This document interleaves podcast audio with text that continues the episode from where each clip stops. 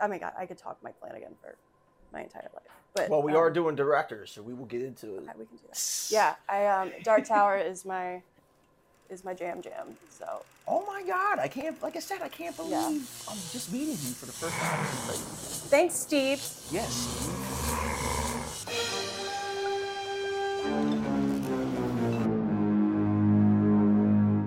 Welcome to the Marvel of Horror, where we discuss all things past, present, and future as they pertain to the horror genre. I'm your host, your friend, your fellow horror enthusiast, Bruce Marvel, and today Danielle Lloyd is coming on to talk some of maybe our favorite directors, maybe some Stephen King, and our, well, not mine, but her dislike for Eli Roth. So let's get into this. Danielle, thank you for coming on the show. Oh my Like, gosh, thank you so much. and as we were just talking, uh, we were, you know, before today we were talking through email, but Mhm, you know, yeah. Steve, I don't know what you're doing, but I can't believe I'm just meeting you. Steve You have messes a- everything up. Yeah, you have a you have a Dark Tower tattoo for I Christ's do, sake. I do, yeah, I do. It's like I know. so. What was the what was the first thing that really got you into the horror genre? Okay. Um, so until I was in late middle school, high school, terrified of Freddy Krueger. Uh, Okay. completely terrified. Like around Halloween, you know, when TBS or TNT would show New Nightmare or any Mm. of those things. If I saw a commercial, like that would ruin my day. Like I would be hysterical.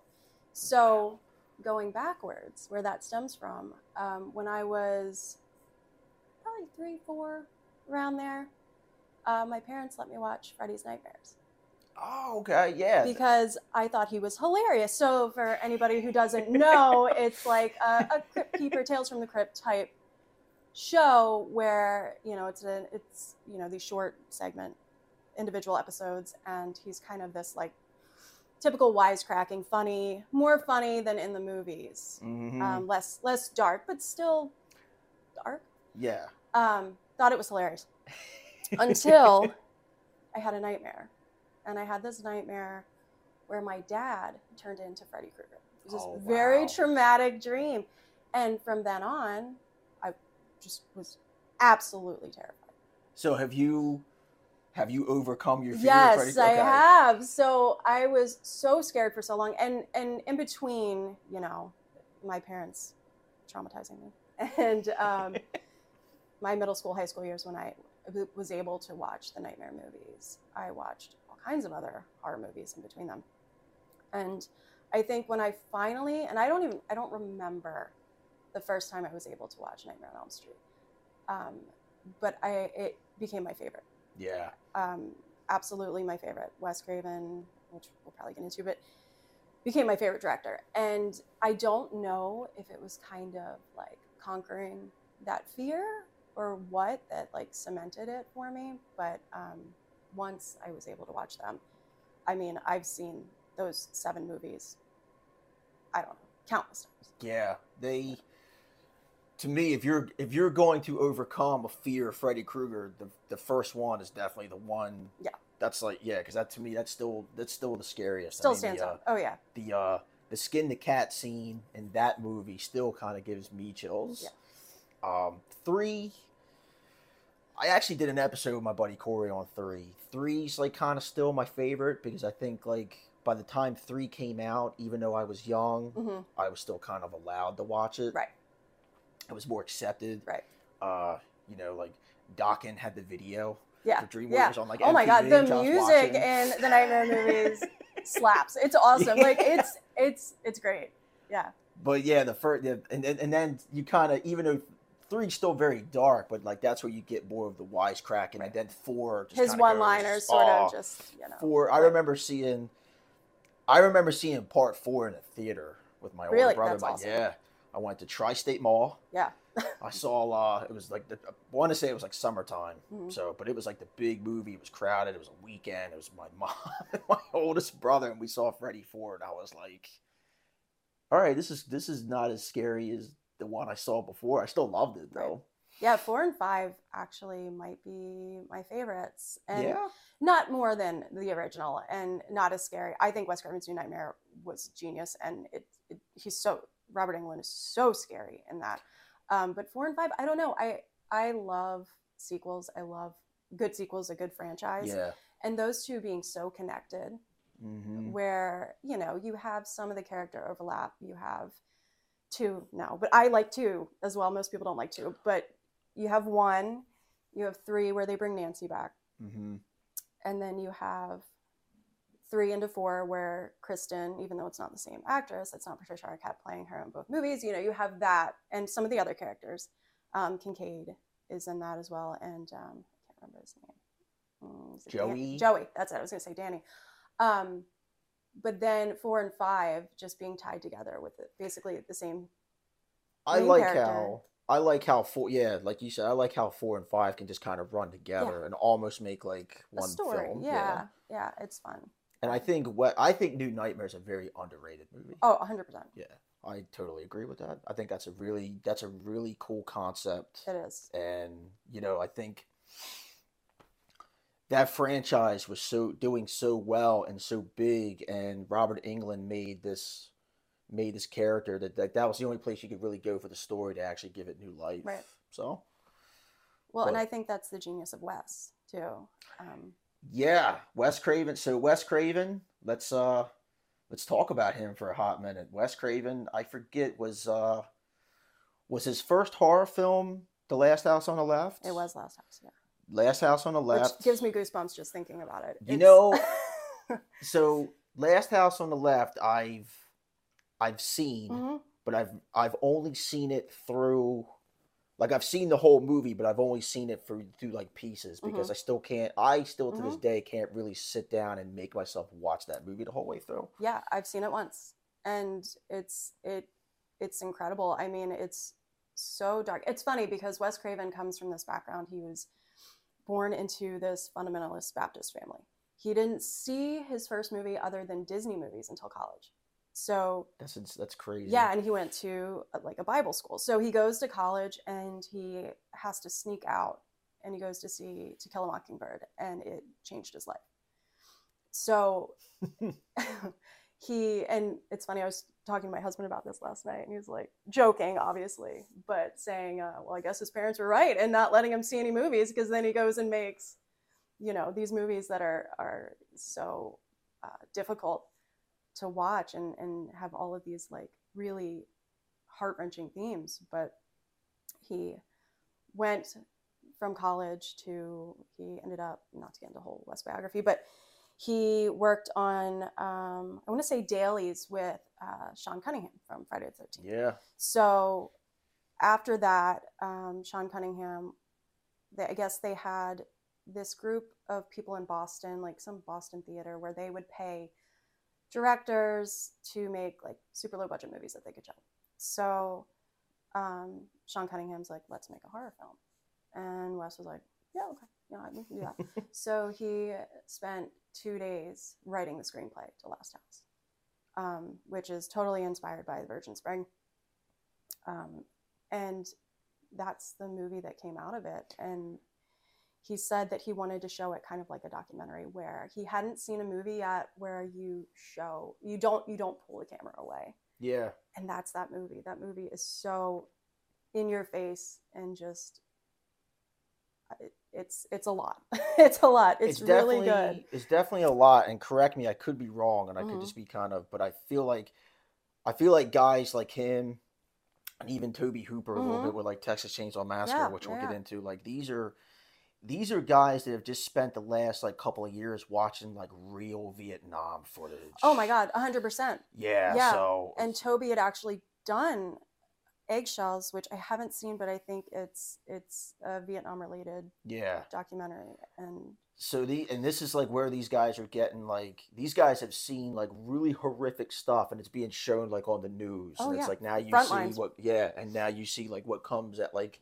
because when i look when i when i see how it's shot last house on the left that's like i can totally see that Mhm. connection with that old like vietnam footage and like you know guys like tom savini who Oh, were yeah. in vietnam oh my god i know. you know putting that to uh, not a director but putting that he putting that in well he his was work. involved with so many of these oh yeah so- big time big time. Yeah his fingerprints are all over him, like, everywhere. And i think film.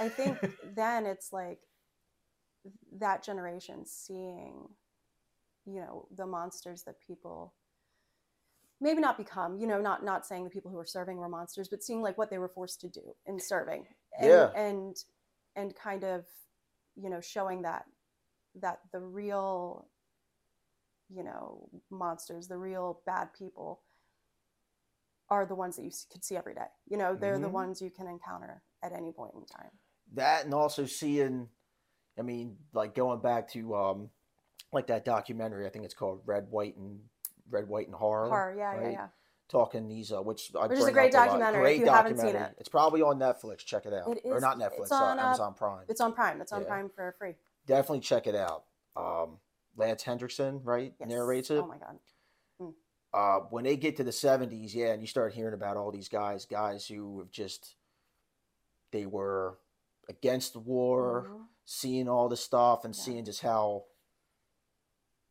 regular people are being turned into like these Oh, yeah. Monster people. I Yeah. mean, like Texas. Oh, yeah. Especially like in Which House, is- uh, or The Hills Have Eyes. Mhm. Yeah. You know, another Wes Craven classic. Uh, so Last House on the Left, The Hills Have Eyes. Obviously, we have Nightmare on Elm Street, which right represent here. Oh, and I was just going to say that um, all of the, a lot of horror directors and people who are involved with horror movies are like super sweet teddy bears too, Yeah. who just have something to say. Again, which is what you're saying about Hills Have Eyes and hmm Texas and Last House on the Left, where it's like they're not. I think there's definitely a stigma around being a horror fan or people who make horror movies, where you Yes. know why would you want to watch that? Like, what is wrong with you that Mhm. you like watching these things? And it's like. I don't like watching it. We just said we could. It's very hard to watch Last House on the Left. Yeah. Oh, yeah. Nobody wants to watch terrible scenes of terrible things happening to people, but it's like the fact that it's cathartic and you're you're seeing this play out, but you also get to see these badass people stand up for themselves. Mm-hmm. Absolutely. I you mean, know, the final girls and the final girls and just like I mean, I think what people don't get about like horror fans because I I've encountered that and Oh, I yeah. think that's I, all the time. I think it's like that's like kind of it's changed. It's not as bad as it was, Yeah. but it's still kind of there. Uh, I think some of the horror fans and horror like filmmakers Mhm. are some of the brightest, Oh yeah. smartest people you can encounter.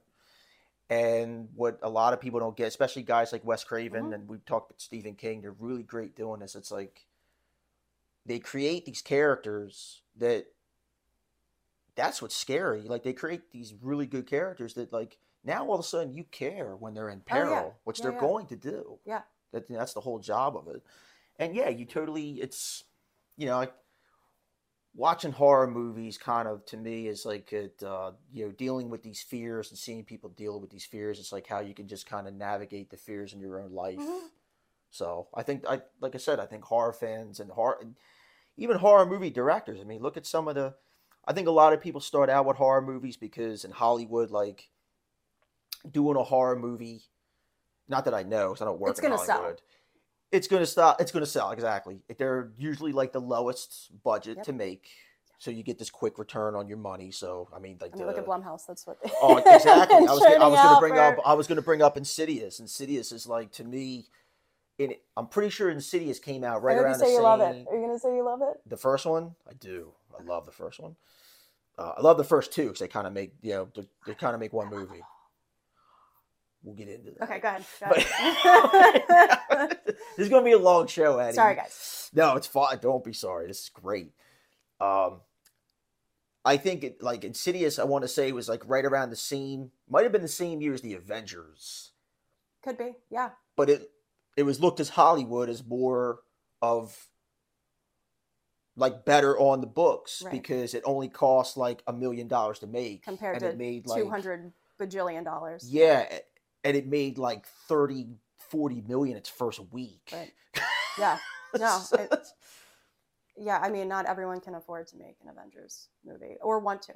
or know? want to yeah but to sit there and say hey i i spent a million dollars and my first week i have 39 dollars to 39 million dollars to just put in my pocket Right. It's a pretty good deal. after i pay my bills is really Yeah. good no i love the insidious movies james wan he's definitely one of my faves which we'll get into later um So who are your like? What is your?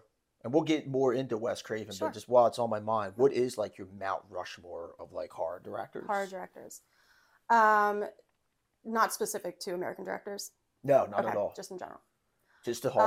Um, John Carpenter. Uh, so it's funny. Didn't. I, Comes up a lot on the show, well, I feel like and he should. you know, Nightmare on Elm Street being my favorite horror movie. If somebody asked me, what's your favorite horror movie? Nightmare on Elm Street. But I feel like it's kind of like music, where something that means so much to you, and maybe you could say forever, is your favorite band or, or your favorite movie. Doesn't necessarily mean at every point in your life it's your number one. Yeah. So I think right now for me, John Carpenter is is it. I mean, I just we were just watching Body Bags last night, which I don't have you seen? Yeah, great. Another another movie that doesn't get brought up enough when Yeah. you're discussing John Carpenter. Obviously, we talk Halloween, Right. And, you know, but go all ahead. the biggies. Um, All the yeah. biggies. So, and I'm a sucker for an anthology. I so I used to watch on demand where they would just have trailers, and you can just watch horror Yeah. trailers. And I love a trailer. I love that. I love too. like a snippet of a movie. Yeah, Um, Masters of Horror, greatest anthology ever. I could talk for days about that. Um, so Body Bags is an anthology. Uh, two or three shorts by John, and then one by Tobe. I think Mhm. t- two by John and one by Tobe. Um, and John's actually again like that crypt keeper type um, host where he carries you through, which you never really see him in that role. It's really fun no, to see yeah, him. it's cool. He has It's a little really bit of makeup on.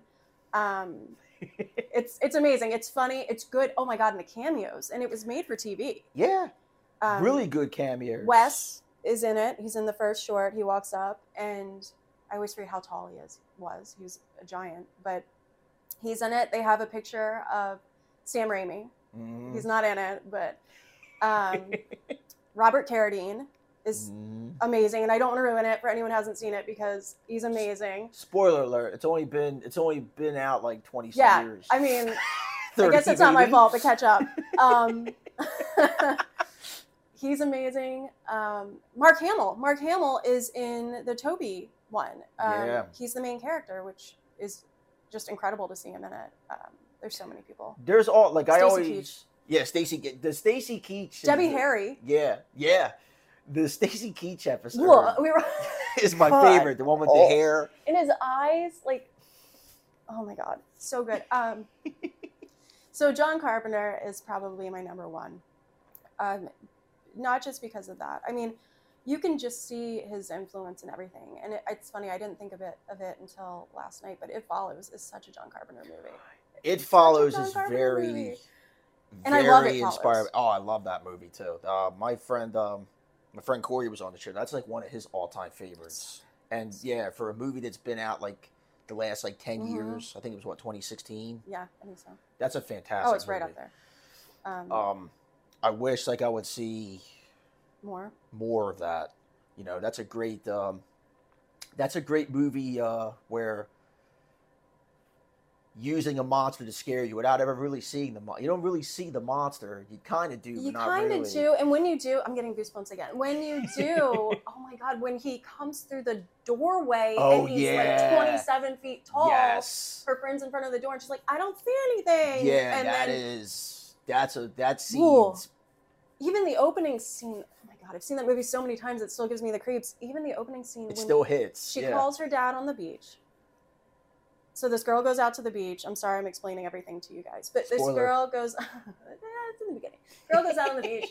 She's talking to her dad. She's like, "Dad, um, you know, I'm just sorry for everything. Like a typical, maybe you've been a shit. Can I cuss on here before? Oh, Okay, absolutely. because I cuss like a pirate. I've been trying to be good. Watch your fucking mouth. I know, right? It's, it's gonna get ugly. Um, Dad, I'm so sorry. I've been, you know, an awful daughter. I just want you to know that I love you. And you're like, okay, maybe she is just apologizing. She's by herself on a beach at night, which is creepy anyway. Yeah. Would never.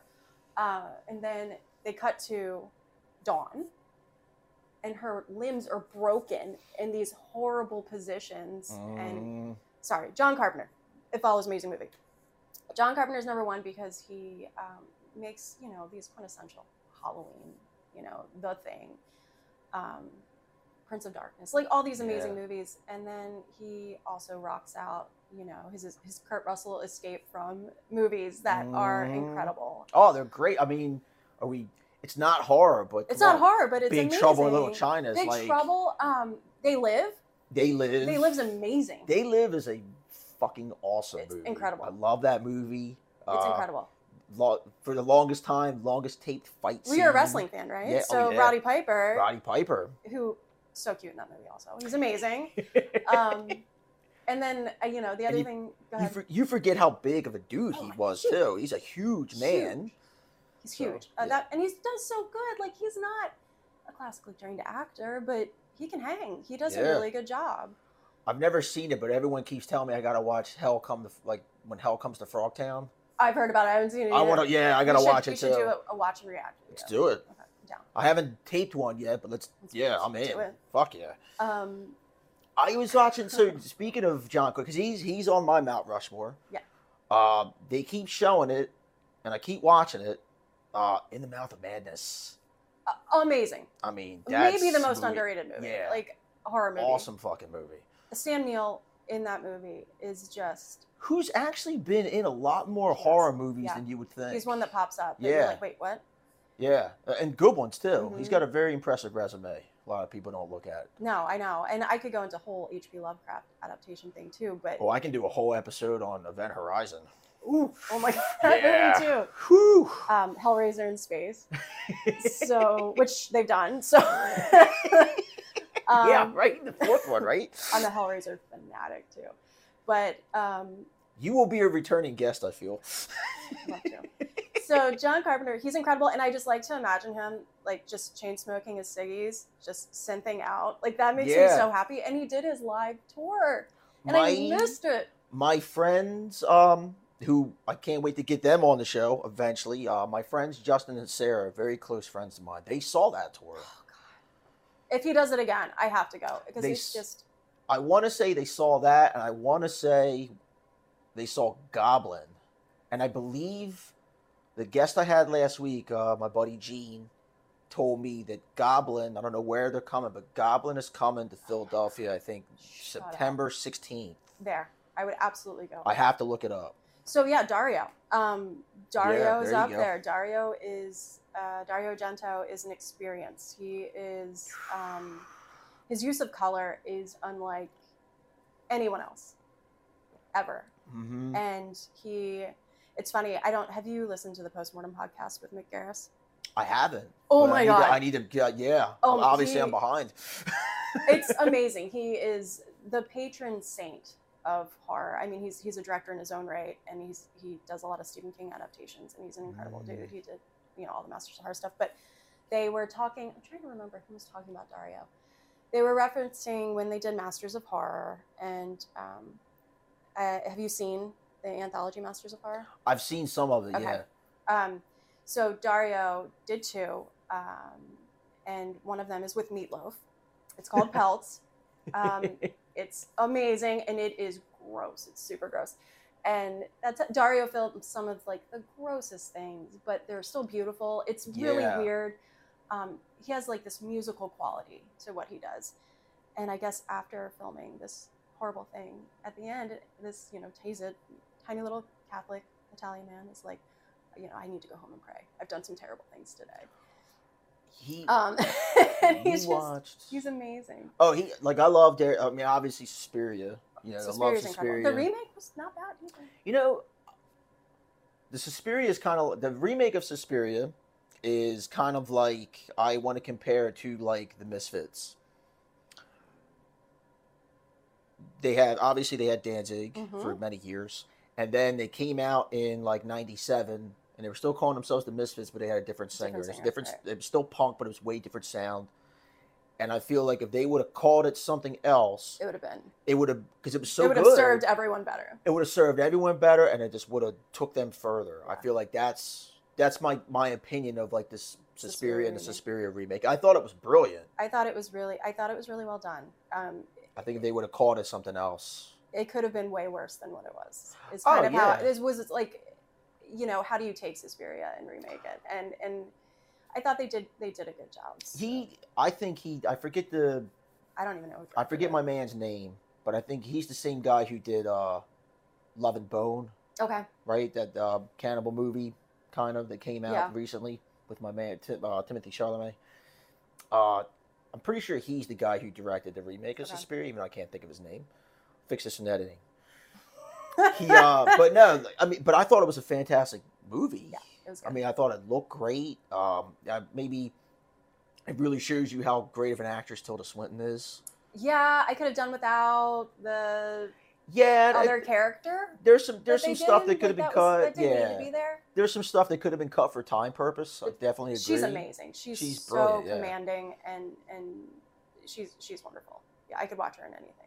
But Argento, like going back to so Argento is such a, like you said, his color, the way he Mhm. can use color, the way he Mhm. manipulates color, even in his films that aren't like Suspiria, like Yeah. Tenebrae and Mhm. uh, Deep Red. Deep Red's like Mhm. probably my second favorite Argento. Uh, but he is obviously clearly a student of Mario Bava. Yeah. Oh yeah. uh, it's Oh, yeah. fucking awesome. Yeah. You know what I mean? And I was just watching uh I was just watching Black Sunday Yeah. last night. Awesome fucking movie. Mario Bava. I don't know if he's on my Mount Rushmore, but he might be.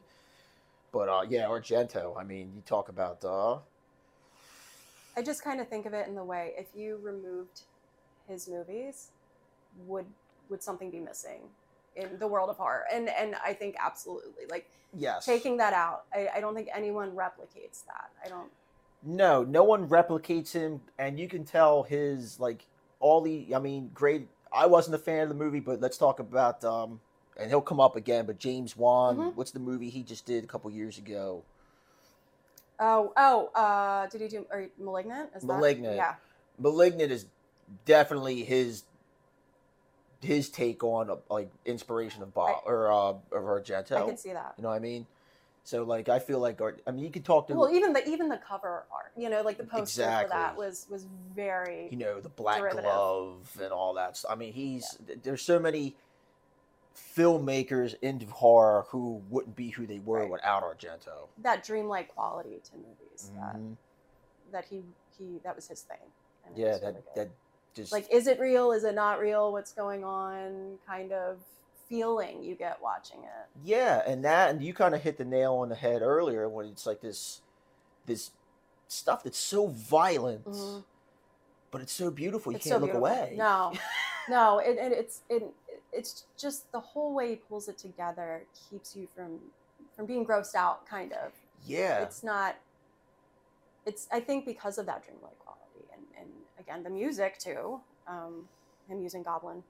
I think Mm, I don't know if with everything, but the majority of his work. yeah, I'm not I'm not sure yeah about everything, but yeah, just the two of them together in a in a movie like uh it's just I mean, I don't know if Goblin was on the soundtrack or not, but I was talking uh last week. I love Suspiria, that'll always be my Mhm. favorite Argento film, but I I love Inferno. Yeah. Inferno was so good. Um, I watched.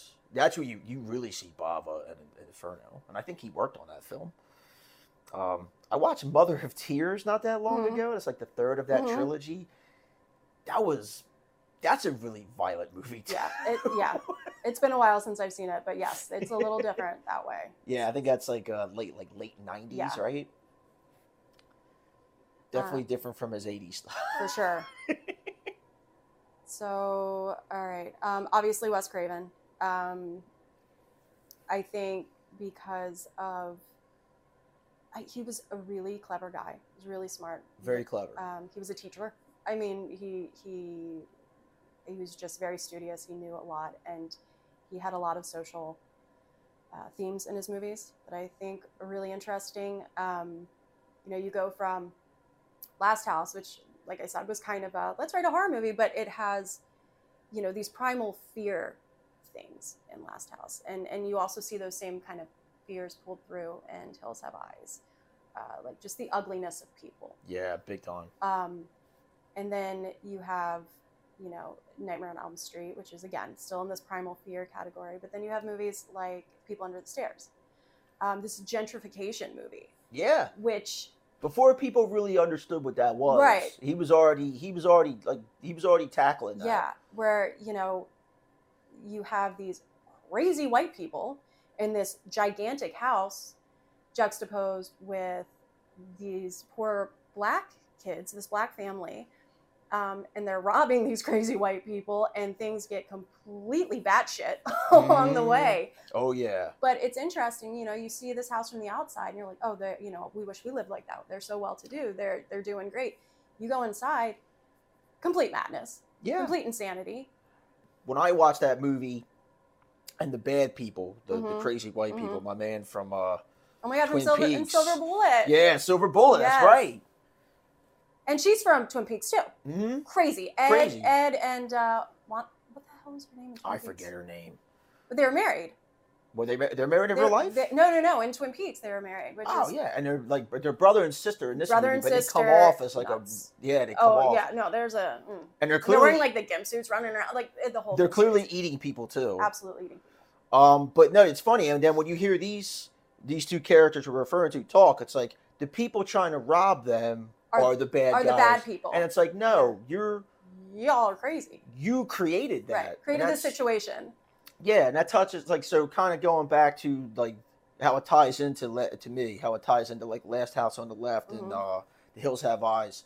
These are really stories about like what desperation can do to For sure. people, and like that's Yeah. kind of the same thing. Like out of desperation, Right. they're gonna rob these people. Yeah. Yeah, they they obviously They don't know the situation they're walking. they don't into. know the situation that they're in, and it's a great movie. Great and then, movie. and another thing too, like you said, it proves that that's something me me and Guess have talked about, and Mhm. even like out like outside of cameras rolling. I think it's like big hot topic today.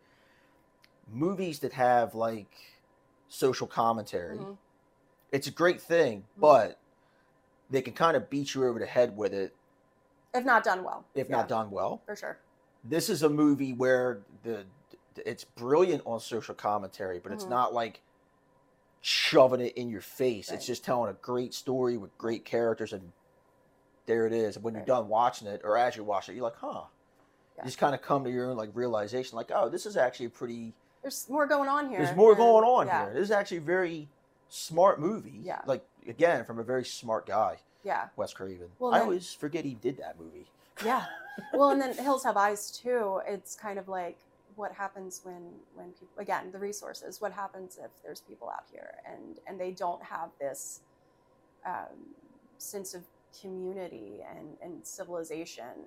And what do we do if those things aren't in place? And like, how thin is that line? Like, how fast can that break down?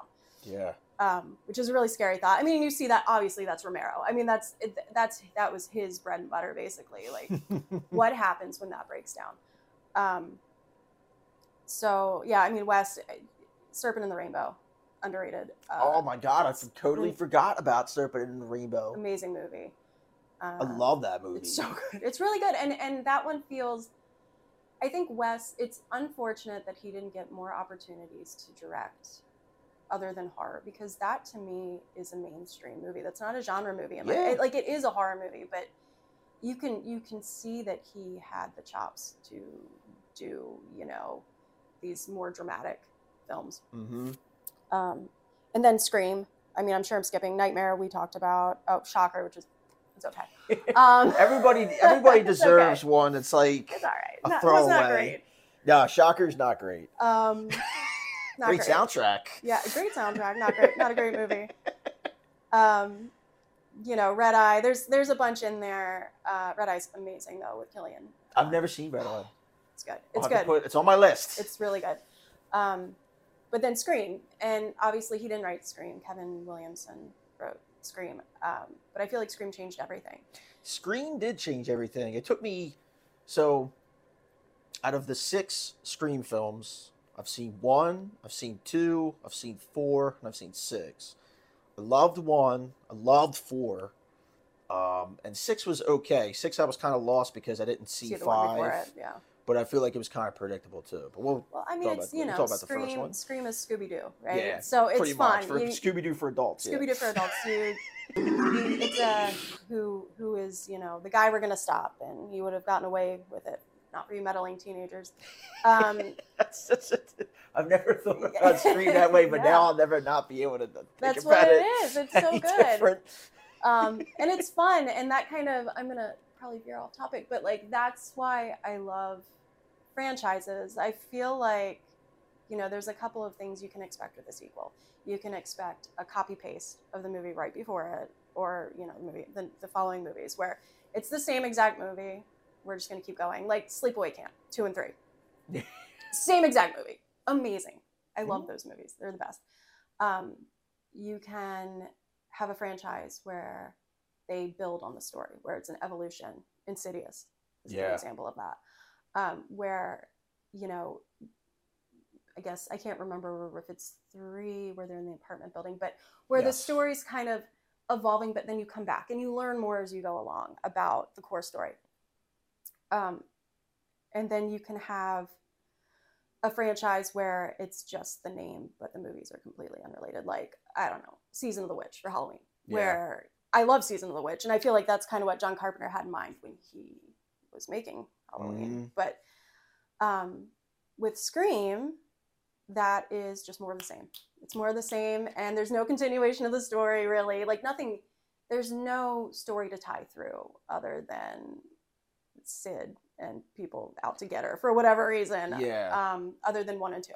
Yeah, and I applaud like I applaud six for trying to do a new story without Mhm. those characters and Mhm. still trying to like like you said, kind of its shtick is like playing on Yeah. sequels and franchises and stuff like that.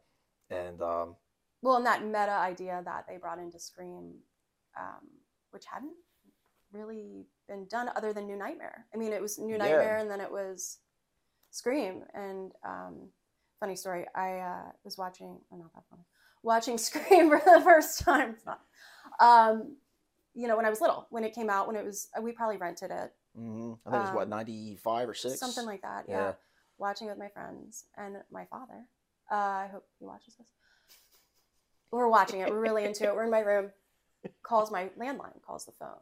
The phone goes Oh, off, God. I and we think I know where this is flipped our shit. Yeah. Like I, we were screaming. Like I thought that was that was it. We were so into this movie. hmm Um, so that will always be in my mind. But Scream was a blast. Um, it, it was done really well. The cast was amazing. I'd watch Matthew Lillard do anything. Um, he's just he's he's amazing. He's so much fun. Um, I so when I first saw Scream, it was one of those things where I saw it kind of late. Like Mhm. I saw it more towards like '97, and it had Mhm. already kind of been out, and everyone is like, "Oh my god, you see Scream? Oh, did they ruin it? They didn't ruin it Okay. per se, but it was like it was talked up so much that I don't. I mean, I still enjoyed watching it that first time, but I feel like I It didn't was like too much going into Oh, I just I feel like I just didn't get like the total. You're like this is this is the movie that everyone's freaking out about. a little bit, Yeah. a little bit, and that plus I think Scream is one of those movies where like if you watch with like a group of people, it's way more fun. Oh yeah, especially for the first time. yeah, absolutely. But I still, like I said, I I like Scream. I know a lot of people. I know a lot of friends in my close circuit. They're like, "Fuck those Scream movies," but I I think the first They're one's really fun. good. They're fun. They are fun, and I I think uh doesn't you know- always, it doesn't always have to be serious, you know. And that's that's a good thing about horror is there's this sub, you know, categories of everything. plus I think, and this is just me personally. This is just my personal view. I I like Scream because I feel like without Scream, you wouldn't have one of my favorite horror movies of all time that I watch. I- I don't know if it's really. I, I'd say it's a horror movie, even though it kind of isn't. Um, Cabin in the Woods. So good. Yes. So like good. I feel like you never would have had that movie if not for a movie like Scream. Yeah. Because that's to me, that's just like a super evolution Oh, of like the same concept. Absolutely.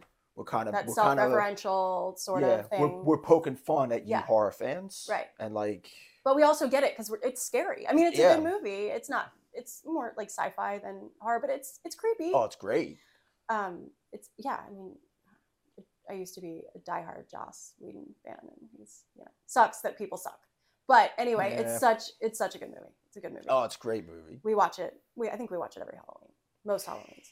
That's Um, kind of like what I do. Yeah, yeah. It's one of those movies that you kind of have to. Uh, all right, John, Wes, Dario.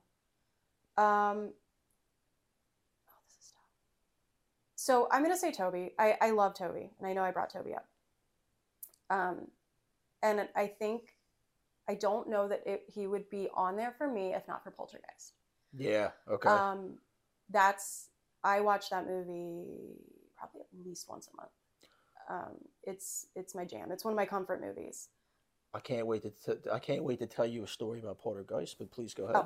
Oh. Um, so, and for anyone who doesn't know, there's a lot of drama surrounding Poltergeist because Steven Spielberg was I was gonna that was my next that was gonna be my next question. Yeah. heavily involved, um, which I think was just his way. I think Steven St- Steven Spielberg has a hard time letting go of things. He just wants to Mhm. be in there. He wants to be calling the shots. From what I've heard and from what I've read, um, Tobe was all pre-production was Tobe. Uh, he was on the set. He was filming. Steven Spielberg was also there, and you can clearly see you can see that Amblin Steven yeah, Spielberg big time. you know Big feel time. but um, I think that from what I've heard again, that Tobe should have been credited as director, which he was, and um, I consider that a Tobe Hooper movie. So Poltergeist is my is my number one, and then Texas Chainsaw because I don't know that I've ever seen a scarier movie than Texas Chainsaw. it's so scary. So Poltergeist, right? Love Poltergeist, and yeah, I, I am in complete agreement with that. Like I see, I, I clearly see Tobe Hooper Mhm. in that movie, but yeah, oh, and he brought his DP with him too, the same DP from Texas. Yeah. So and the but Steven Spielberg's fingerprints are Oh, yeah. clearly all over can that movie. Um, but uh, my brothers watched Poltergeist when they were kids. Mhm. Obviously, I didn't see. I was born in '81. I don't think I saw Poltergeist till way later. Mhm. They saw Poltergeist for the first time when they were kids, and they have not seen it since. Now, my brothers are like Was it 47 and 48. I think it was the meat scene, like the steak and Yeah. the face. Yeah. They still, to this day, have not watched that movie. They refuse. That's funny. They will not. That's how bad Well, Poltergeist I'm terrified glad them. you say that because, uh, as we've discussed, I have kids, and my oldest, he's going to be nine, and he loves Halloween and he loves scary things, and he, you know, it's always, what can I watch now? What can I watch now? Like we just watched Jaws, um, Nice. and I'll, you know, Google it, look at Reddit, like what can I show my nine-year-old without Mm, being the four-year-old that watched Freddy's Nightmares, um, and then was ruined forever. Poltergeist keeps coming up. So, you know, I said to my husband, like, what do you, what do you think? He's like, ah, no, no, the clown? like, absolutely not. I'm like, well, it's not, it's not scary the same. Like, yes, it's really scary, but so I think it's probably a no, but you know, we'll see. I'm eager. Yeah, I want to hear. I'm glad but- you said that because yeah. now I'm gonna probably put it off for a little bit. Well, I think uh, that's the thing too. Like the way things look back then, like like kids are wired different today. Like I mean, I know kids they have they're they're so young, but they have like iPhones. I mean, what haven't you know? I mean, it's so different from what like you what we had access to see versus what they have access to see now. So it might not hit them as bad. I don't know. I don't But- know. Plus the way like things look. I mean, The tree's pretty scary too. That tree is scary in that movie that comes through the window. oh, I mean that whole the whole vibe of that movie is. Is so it the first one where they get eat? He almost gets eaten by the tree, or is that the second one? That's the first one. I Okay. yeah, the tree's trying to eat him, and she's like, um, Maybe we wait. yeah. we might wait Um, on that one. It's funny because I told this story too. The movie that scared, like the movie I saw too young that scared the shit out of me was Poltergeist 2. Really? Yeah, I was seeing that guy everywhere. Well, he was very, very yeah, scary. that Very that monster when he spits that worm out and it, it becomes that monster. That thing gave me nightmares. Oh, and then Craig T. Nelson, like when he just swallows it, it's really good. My my mom, God rest her soul, she hated Craig T. Nelson. it didn't matter what movie he was on. Didn't matter what movie he was in. Like, uh, like uh, just coach, Coach, would be no, on. no coach. Yeah, there's that asshole. And I, I was always like, why do you hate this guy what did he so do much? to you? He let go of the rope in Poltergeist, scumbag. Shut up. I'm, I'm dead serious. She's like, I would never. I would never have done she that. She hated Craig T. Nelson as a person because he let go of the rope as the dad in Poltergeist. You shouldn't have done that. Shouldn't Like we're that. watching, we're watching Devil's Devil's Advocate. Like when it came, Yeah, it's yeah, like yeah. '98. Yeah. Yeah. yeah, See, look, he's even an asshole in this film. He's just an asshole in real life. Like, you're, basing that off of Poltergeist. I think she knew. She knew. She could tell. She could tell. He's a bad guy. That Let go oh, that rope. Like oh, go of yeah, the rope. he was. He was he. in, in the eyes of Barbara Marvel, Craig T. Nelson let go of the rope. Asshole. Yeah. Almost almost sacrificed a quarter of your family, you bastard. That's such a mom thing too. That is a, the total mom thing. But uh no, so yeah, Poltergeist, but um tech to me, Tobe Hooper, he's I, he is on my Mount Rushmore, and it's got everything to do with Texas Chainsaw It's Massacre. Chainsaw. And you're right, Tech to me, I'm I'm a big fan of like the hundred one movies. Everybody's got their different Mhm. take on what the and and they've changed over the years Mhm. because I remember in the '90s it seemed like The Exorcist was always number one, Mhm. and then like in the 2000s it was like Texas was number one. Now I feel like now like a lot of people are saying The Shining is like the number one scariest movie. Like it always changes, but Mhm. Texas has always been in like that top five. Oh yeah. I think Texas Chainsaw Massacre is probably the scariest movie ever made. Can you imagine being in a movie theater? And and it was the absolutely the first of its kind. I mean, beyond Yes. the first of its kind. Yeah. Going from, you know, movies up until that point where there had been some scary movies, but you know, a couple decades before that, it's monsters or, you know, atomic monsters Yeah. or blobs or you know, before that, Universal monsters and things like that. Mhm. um, which are all scary. But going into the theater to see Texas Chainsaw Massacre and how realistic and and again like this documentary style sort of filming where it's it's it's not clean you know it's Yeah. it's just so gritty and so real and seeing that i mean i would have had a heart attack that movie is so scary me me and my oldest brother Eric, that's his like all time Mhm. horror movie. Next to like I think it's that and it's and they're, they're not like big horror fans Mhm. like I am, but they still watch stuff and like his his three all time favorite horror movies is probably Jaws, Mhm. Texas, and The Shining. Yeah. We talk all the time. The the hammer scene hmm it still looks real. hmm It, yeah I we mean, just we just watched it like yeah, ago. it just looks like this big and he's a this big farm boy strength Big boy. dude corn fed big well corn person yeah person fed oh big boy. man just oh yeah when he smacks that guy i mean it looks real Mhm. even to this day to Yeah. me it still looks like he just hit some fucking dude with a hammer and Yeah. this guy happened to film it Yeah. i mean it's crazy. And i just listened to a tobe hooper interview and one of the things that kind of bummed him out was that people didn't see the black humor in, in the original especially at that time he said years later. But the scene where they come back and leatherface had cut open the door he's like what did your brother do to the door? And just freaking out. Meanwhile they're murdering people but he's Yeah. very pissed off that about his door, door. is now in pieces. Mhm. And there's, there's, yeah. there's chickens just running around the house probably shitting but he's Yeah. worried about the screen door he's that worried looks about like the door yeah it looks like you could get at the hardware store for Yeah. like 20 bucks Yeah. it's so good. at least back then and it's so scary and and the fact that they have sally jump through a window twice like i don't it's just perfect i love it i love it well it, it's and it just shows her desperation to get out of there you know she's she's fighting so hard and it's so good I was talking to someone about this recently because I watched. So I have Shutter, and I'm assuming you have Shutter.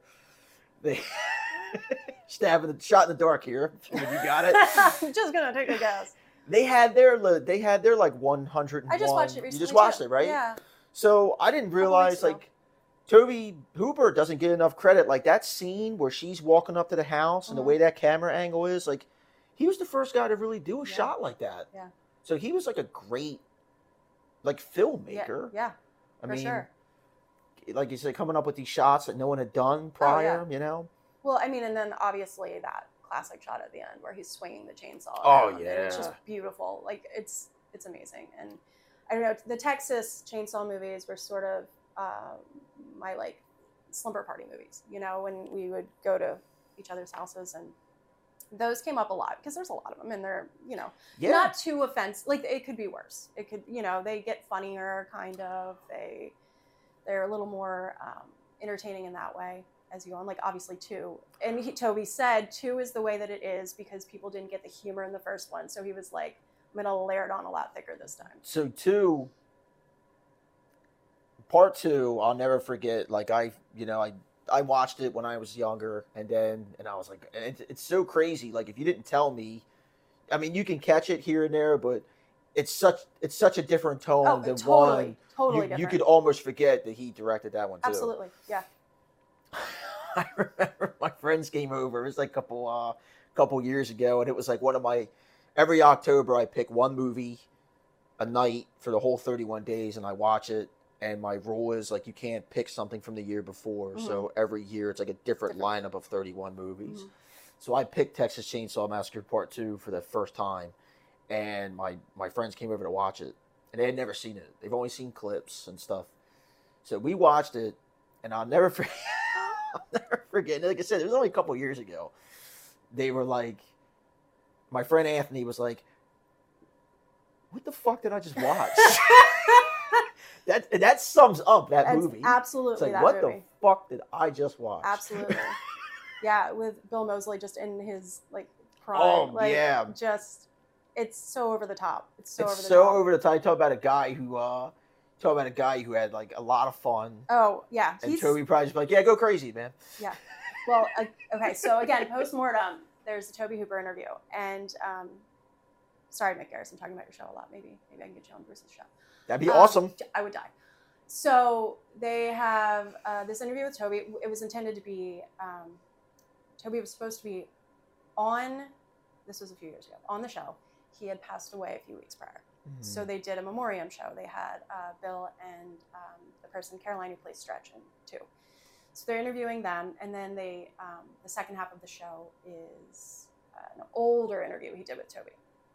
So it's really it's a really nice episode. But they're interviewing them, and Bill's saying, you know, Mick's asking them, you know, what's what are some of your best memories of Tobe? And he said there's a scene in two where he's just uh, bludgeoning someone over and over and over and over again, and they're doing like 12, 13 takes, and uh, he asks for another take, and Bill looks at Tobe. He's like, Tobe, am I doing something wrong?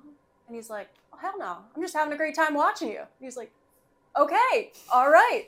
So that's that movie. I mean, it's just so Yeah. over the top. It's Like, so great. I think like like Dennis Hopper clearly having a good time. I love Dennis Hopper. I was so sad when he passed. That sucked. yeah, it does suck.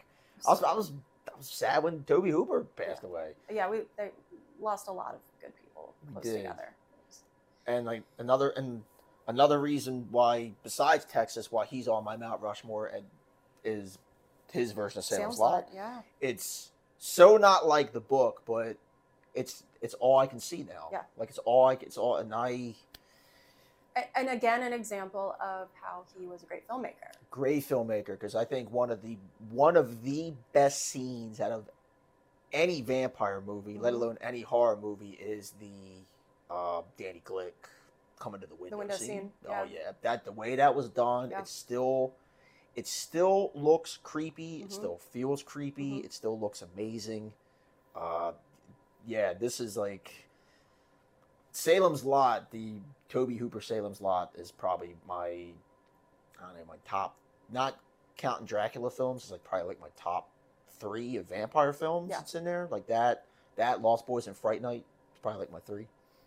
But I love this movie, and yeah, like Tobe. So that's where like Tobe Hooper is with me. Yeah. Texas, Salem's Lot, then probably Poltergeist.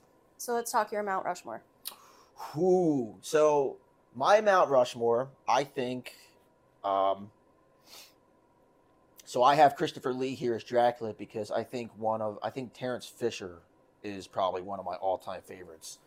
I didn't Uh, realize Christopher Lee hated being known for Dracula. What I think towards the end of his career, he probably didn't mind it. Like he kind of he kind of got a little better with it, but yeah, he for the longest time was like, I'm. That's I want to talk Wicker I- Man. I don't want to talk. Yeah, that's this not what I want to be known for. Those films were dreadful, and like uh, he said in an interview one time, like, um, and this was years before he passed away, that a lot of the reason why he came back to do these films was because, like, after so after Dracula, or the horror of Dracula, they did Brides of Dracula, Mhm. which they used him to promote, but he wasn't in. Directed by Terence Fisher. And they brought him back for Dracula Prince of Darkness where he has no dialogue. Mhm. and there's discrepancy about that. It was like you asked the director well he didn't want to say anything. Or you asked the writer or whatever. It's like he didn't want to say anything. And then you ask him it's like I was not going to get caught dead saying this terrible dialogue. So there's always this like You know, there's, that that's one So of those. was he throwing things. a fit? Like yeah, that's one of those like kind of myths. So I guess we'll never really Yeah. get the we'll never get the full story. But they would always call him and be like, "Hey, we want you back to Dracula." Mhm. I'm not doing it. Mhm. And it's like, but think of all the people that you're going to put out of work because we're not making this movie. Oh no! And that's and he'd be they like, guilted him into it. and they would yes. So according to Christopher Lee, it's on YouTube. Look it up. They would just they would guilt him oh, into coming back and doing these movies because he wanted to make because he had friends. I mean, he was friends with a lot of the Yeah. actors, stage Yeah. people. It's like, all right, well, if I don't do this, they're not buying Christmas gifts for their kids yeah, if you don't you get know, in if there. I don't, if I don't make taste the blood of Dracula, all these people are going to be out of oh. work. What a nice you- dude. Yeah, so. But Terence Fisher was uh, like we're going back to like the fifties where they're kind of talking like that was more like the atomic age. It was Yeah. always like a giant monster or a mutated monster or Right. aliens or stuff like that.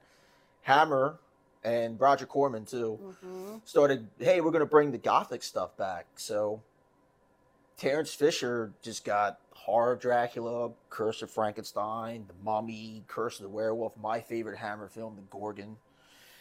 He Brides of Dracula, like all those really quintessential Hammer films, Mhm. he directed. So That's a lot of work. that's, That's a lot of work. That's a, lot, that's a that's a that's a in my opinion that's a super resume. I mean, Yeah. that's just like a, that's like an all star career. Yeah. Um, I'm gonna go with James Whale because uh, James Whale again, my Probably none of this would exist without. yes. For those who don't know James Whale, James Whale is um, directed the original Frankenstein, my all-time favorite because Frankenstein's monster is my all-time favorite uh, literary and horror icon. Uh, Bride of Frankenstein, which some people say is the greatest hmm horror movie ever made. Uh, which I, you know, that's like I said, that's kind of up to the eye of the beholder Right, kind of right. thing.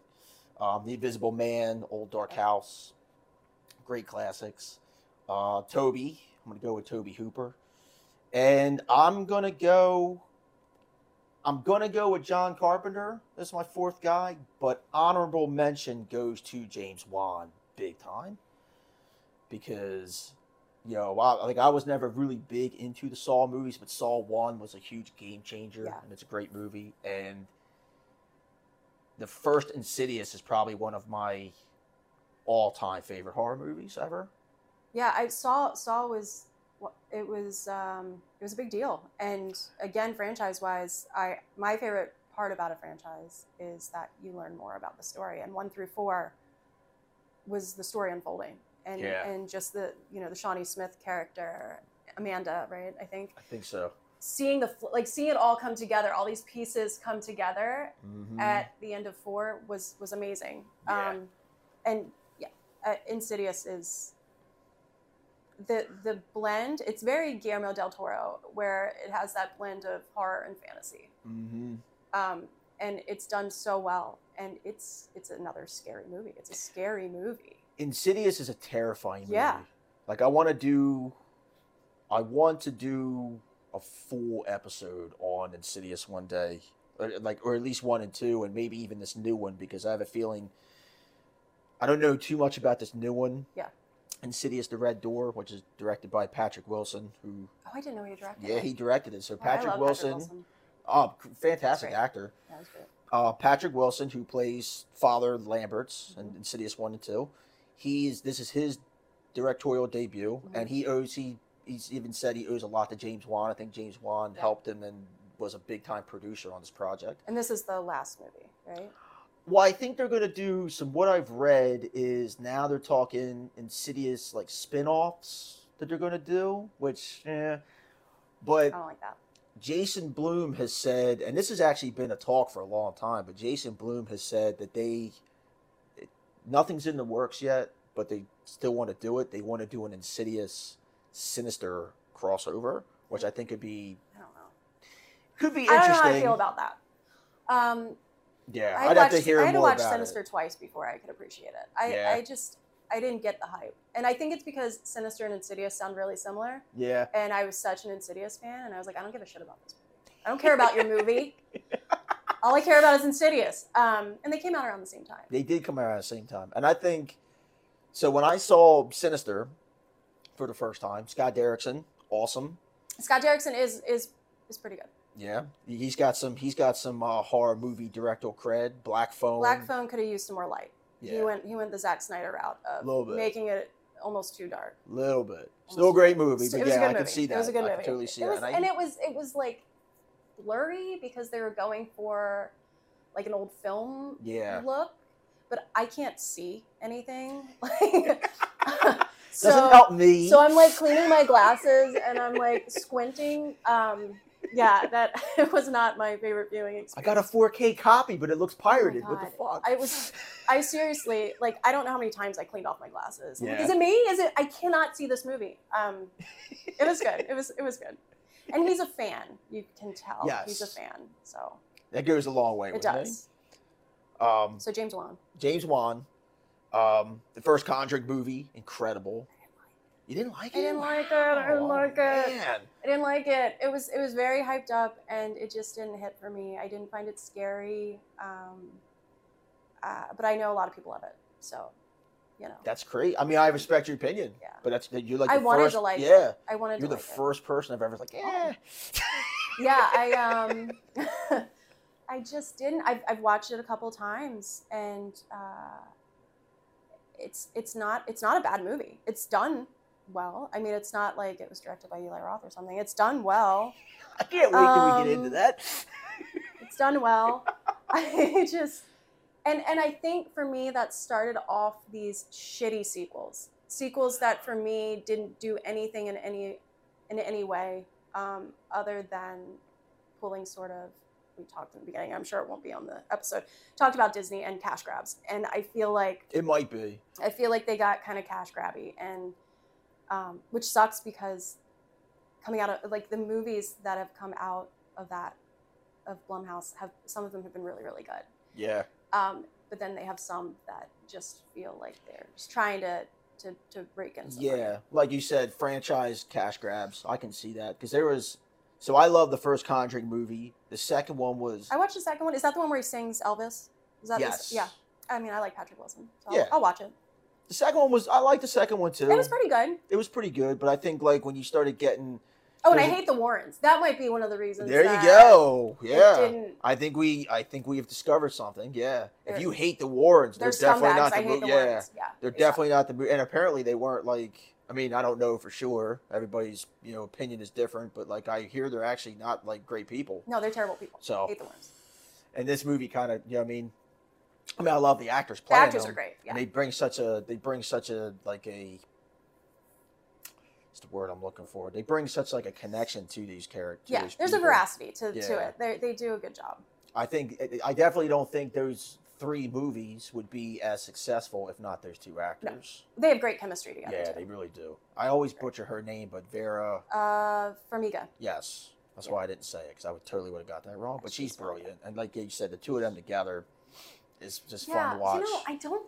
I'm gonna have to watch it again because I'm thinking about it, and I'm thinking about like I love. This is funny. I, I was gonna email you last night, but I didn't want to seem um, like a weirdo. But now you know I'm a weirdo, so it doesn't matter. But I was. You're awesome. if you're if you're a weirdo, I'm fucking shit out of luck. So, um, I love Amityville Horror. Love that Yeah. movie. And Conjuring has so much of Amityville Oh, big time. in it. But I was on uh, Tubi last night. If you're looking for horror movies, there's Tubi is a ton. brilliant. so, and it's free. A um, little bit of commercials, but they're not bad. They're, they're pretty short. Yeah, but for the content, it's worth it. So, um, I don't know. I guess I was searching. I was searching Amityville, obviously, because why would it come up? I can't remember what I was looking for. Did you know, in 2022, 10 Amityville movies came out. I 10. didn't, I didn't know it was 10. Ten. I didn't know it was 10, In but one I year. knew I knew there was a lot. Like if you look up Amityville Christmas Yes. Vacation. that's real? It's real. Oh my it's 45 god. minutes man. long. I didn't watch it, but I thought I feel about like it. I have to see it, but I know, know. it's going to be bad. It's going to be real bad. It's going to be real fucking bad. Holy Ten. shit. 10. I, it don't shock me. Like I said, I knew there was a bunch because every time I go and I start, That's because I- another that's another movie rental sleepover like I'm a big surf, mine. Like surfing guy. When I mean surfing, I mean like I'll go on and just peruse, Yeah. like what is there Yeah. horror movie option. Like oh, it'll be it'll be two hours when I'm trying to pick a movie. Oh my god, I like, know. oh, yeah, I, can't, I don't like, even have time. Yeah, now. it's now midnight. We haven't picked a movie. we Yeah. can't stop looking. but like Amityville Possession, Yeah. and Amity, like it was. I'm like, dude, Well, and I knew I had seen a lot of them, yeah, and there are so many. There there's a are so lot. many. And people talk about um, franchises and, and which one has the most movies or which actor has been in the most sequels, which I think falls to Warwick Davis and Leprechaun. But um, who I love, I, I saw him. really? I did. We went to. Sorry again. We went to. We always um, we always go off topic. Don't don't let it stop you. Universal Studios. I'm a big Harry Potter fan, and um, I think this was uh, my first time going to Universal. Um, Still have never been. oh, it's great. It's it's it is. You know, Disney is fine. Um, I didn't go to Disney until my 30th birthday, and I expected it to be really immersive, and it wasn't. Universal is. It's amazing. Okay. So I was there with my husband and his cousin. Shout out Matt and my husband Alex. Sorry, um, love you. So we went to Universal in the Wizarding World of Harry Potter. Um, they have the two restaurants from the movie, and we're in the one, and we're getting our food, which is good. Food's good. Um, and my husband goes, "Warwick Davis is over there," and I was like, "The fuck he is? Warwick Davis? Come on, stop." And he's like, or maybe Matt said it. I can't remember, but one of them was like, "No, it was my husband." It's like, no, he's he's right there. And we were leaving the restaurant. And I was like, what do you mean he's right there? Well, it's like, go go look. So Matt goes over and he goes, holy shit, that's him. That is insane. And I was would've like, I have to- shit. I have to go get his autograph. That's Willow Ufgood is sitting I was over gonna there. say, I was like, oh my god, that is Willow. And my husband was like, he's eating with his family. Like you could tell. He was sitting with his family. And I was like, but I'm never, this is never going to happen again. Yeah. He's like, yeah, he's with his, he's with his kids. So I didn't go over there, but he was like right over there. Yeah. I I had a similar incident with a different so I was in Vegas and I saw Danzig, Glenn Danzig, and we were in this restaurant and he was literally getting ready to go because I guess he he was still he was still showing um Death Rider and the House of the Vampires and like these local things, which I'm still waiting to come out, even though I probably know it's going. Oh my god, what was that movie that he put out? Oh. Verotika. Oh my god. Yeah. Oh man. So It was something. it was it definitely was.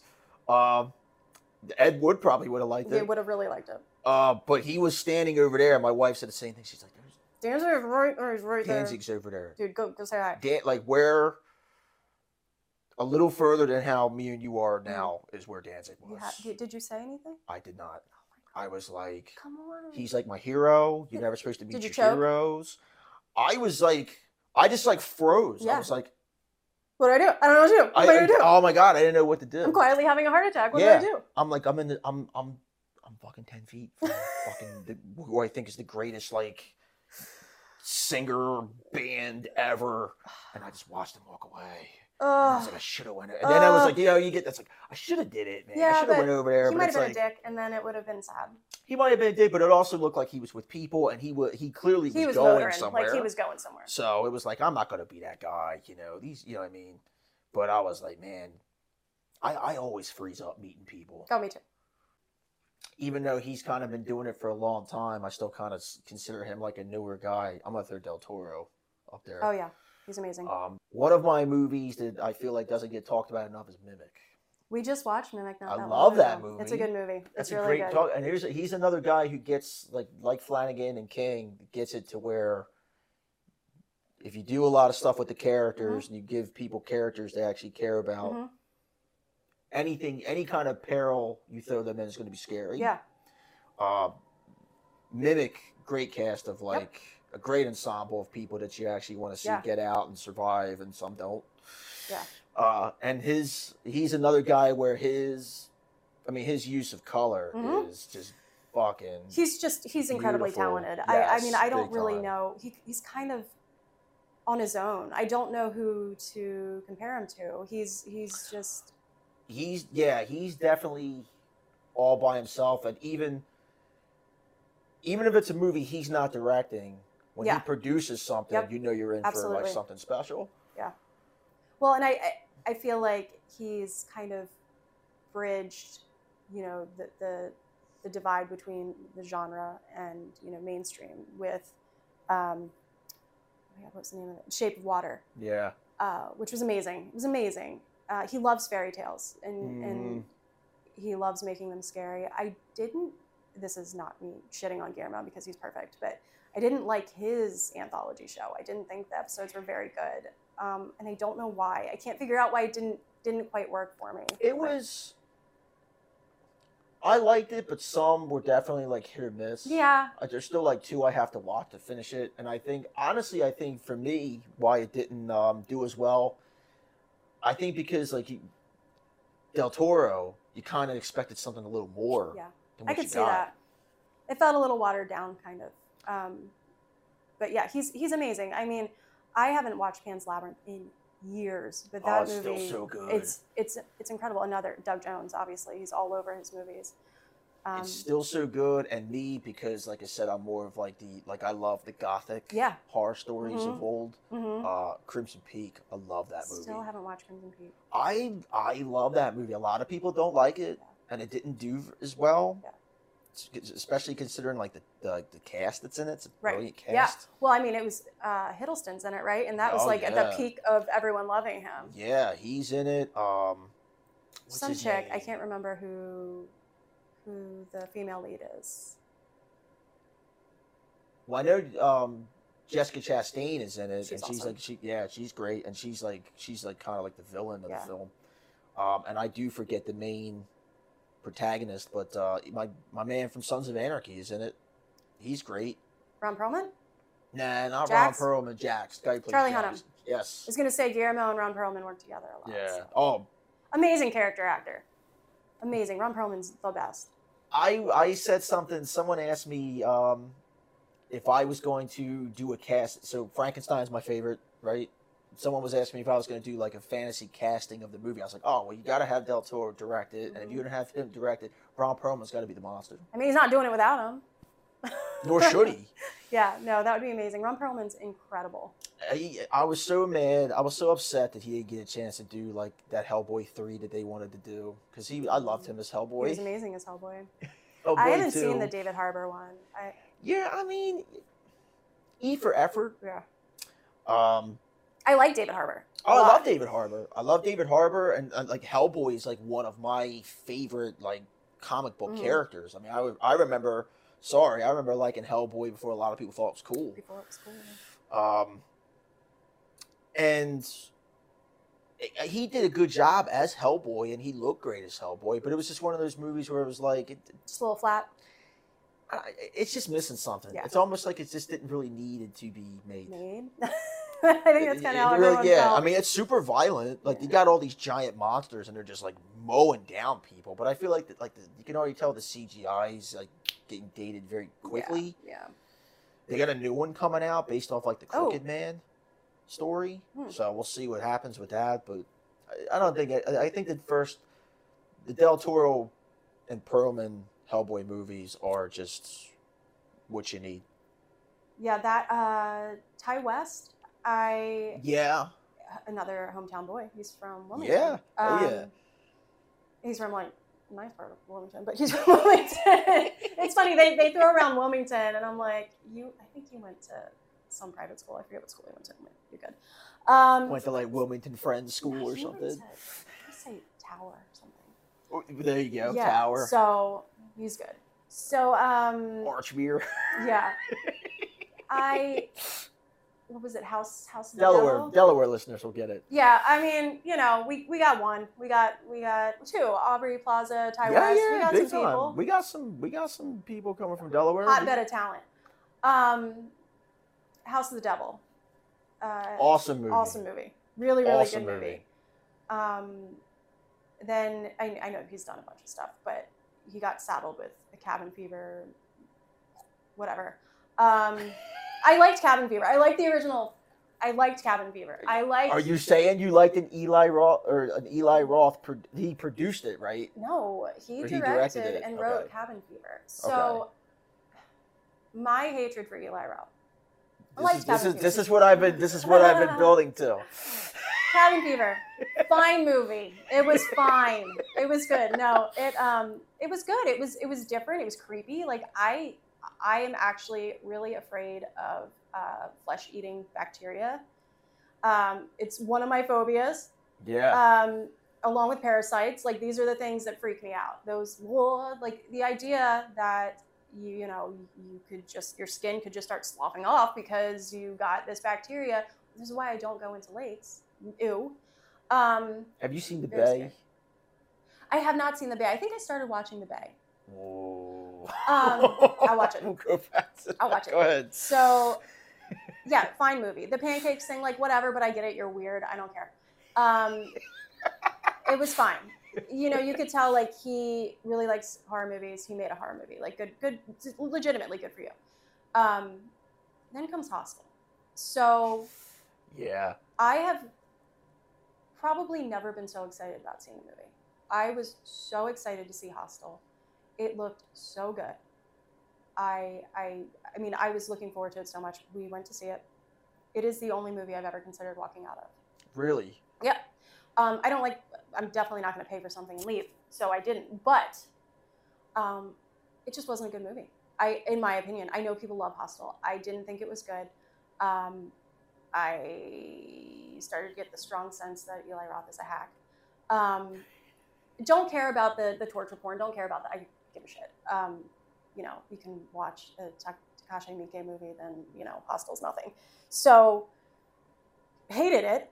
Um, was very disappointed.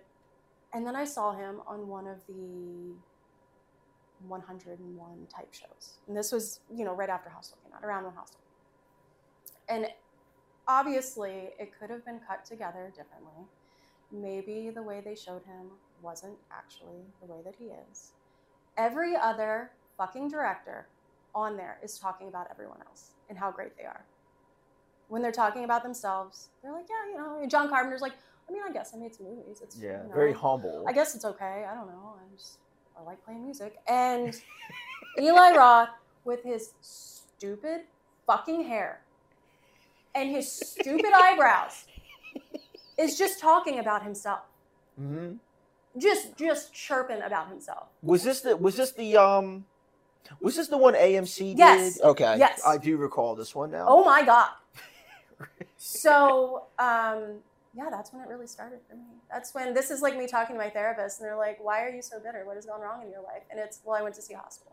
Yeah. and my whole life just is in shambles now because of it. No, um, so Hostel was the beginning of the Hostel was the beginning. I I refuse to watch anything that he has anything to do with, and it's a me problem. I get that. I get yes. that now. So Eli Roth, like And I watched Hostel more than once, and I watched the second one. I've Actually, never seen so the- I take that back. I have not watched anything since then that he's been involved in. So I haven't. I've watched Hostel like plenty of times, and Hostel's one of those movies where, when I first saw it, or the first couple of times I saw it, I think the idea of going to another country and like not, I think it's a great idea. I think it's a great idea. It's a great I think, And I think that's more like what scares me more. I oh, think Oh, torture stuff just really grosses Oh, me yeah, out. Yeah, I mean that's whatever. That didn't affect me. I thought the plot. I thought it had a. Yeah. I, I thought the not. I thought the idea was really good. yeah, like I was pretty. I was one of those like when I first saw Hostel, and some of my friends we were like, "Wow, this is like this." That movie like it did blow me away at the mm-hmm. time because it was so like. Oh, I mean, a lot of people love that movie, Oh, so. I know that. I Again, wouldn't say yeah. I wouldn't. I wouldn't go as far as say I loved it, but it was. I was definitely affected. Yeah. Yeah. When I think of so when I see Eli Roth and like interviews and stuff like that, I so I like his history of horror show. Like I, I like his contributions. I wouldn't know. I haven't watched it. Yeah, I like his contribution. It's more like it's more or less. Him I know he's a fan. people. I know that. I, I like his fan stuff, but yeah. yeah. he definitely. So when I see, basically, when I see Eli Roth, like his character in Death Proof is how I imagine him in real life. Mhm. Like you said, very cocky, very Mhm. arrogant. Mhm. He does, you know what I mean? I have a feeling he's probably been taken down a little bit A little since bit. since when Hostel came out. A little bit, but I was like, I'll never forget. Like I don't hate the guy Hate as much as you, but I I'll never forget. So my dislike for Eli Roth, it might not even really be his fault. I feel like your mother with Craig T. Nelson. There you go, and I can I completely as a understand that. My dislike for Eli Roth comes from Inglourious Basterds. Really? Yes, That's interesting. and I'll tell you why. Inglourious Basterds was another movie where which I talk- almost did not go to see because he was in it. Well, it was talked up a lot. A lot of people say, "Oh, you got to rewatch it. You got to rewatch it." It was okay. I've only seen it once, and I have no desire to go back and rewatch it. But everyone makes a big deal about the Bear, The Bear Jew, Jew. scene. My cousin Sheila, who I love, um, loves Eli Roth. Loves Yeah. the movie. And me, it's like I'm watching this scene, and this Every time he was on camera, I wanted to rip my face off. the build up to him coming out of that tunnel, Mhm. and I get it. It's supposed to build and build and build. By the time he's the fucking guy that Mhm. comes out of the tunnel, I'm like, really? This is what I was felt it? like. Yeah. I felt like I sat here That for the last five minutes yeah. of you zooming in on a fucking tunnel Yeah. for Eli Roth. Yeah. Not worth it. Like this is not. Yeah, I'm not. I'm not being taken to film school Mm-mm. with this bullshit. Not for him. Sorry, that's Nope. my opinion, but I'm like, okay, yeah, it's almost like I don't know. It's almost like hey, you're going to see Guns N' Roses. And you're waiting and you're waiting and you're waiting, and out comes this Axl Rose with a bunch of nobodies. Like, okay, where's fucking Slash? This ain't. This is bullshit. This is Nobody's really even here for Axl. Why yeah, am I here? fuck? This is bullshit. This ain't what I sat here fucking waiting for. Yeah. Big deal. It's Eli Roth with a bat. And that for me is is what Eli Roth is. He's just a constant letdown. No, it's fine. I'll get over it one day. Um, yeah. No, you won't. No, That's fine. No, I won't. Taking it to my grave. No, Nothing says I have to. I'll die on that hill. Um, yeah, no, he sucks. Ti West, um, I think is good. I saw X. Did you see X? I saw X. I haven't had a chance to see seen Pearl. I haven't seen Pearl. Me neither. Everyone keeps telling me I have to. I know. X was okay. I Yeah. it was fine. I've heard that Pearl is supposed to be really, really good. So I'm curious because I do like Ti West. So. Yeah. Well, on that note, I think I'll let it go. I think on that note, I'll end it. Thank you for watching us at the Marvel of Horror. Make sure you follow us on Instagram and TikTok and catch, listen to full episodes on Spotify and watch full episodes on YouTube at the Marvel of Horror podcast. Like, subscribe, leave your comments. We want to hear from you. If you're interested in being on the show and you're Delaware local, Mhm. message us, let us know. I want to thank Danielle Lloyd for coming by, being an awesome guest. It's a great, thank uh, you. So much fun. It's a great show, and uh, we will catch you next time. Thank you.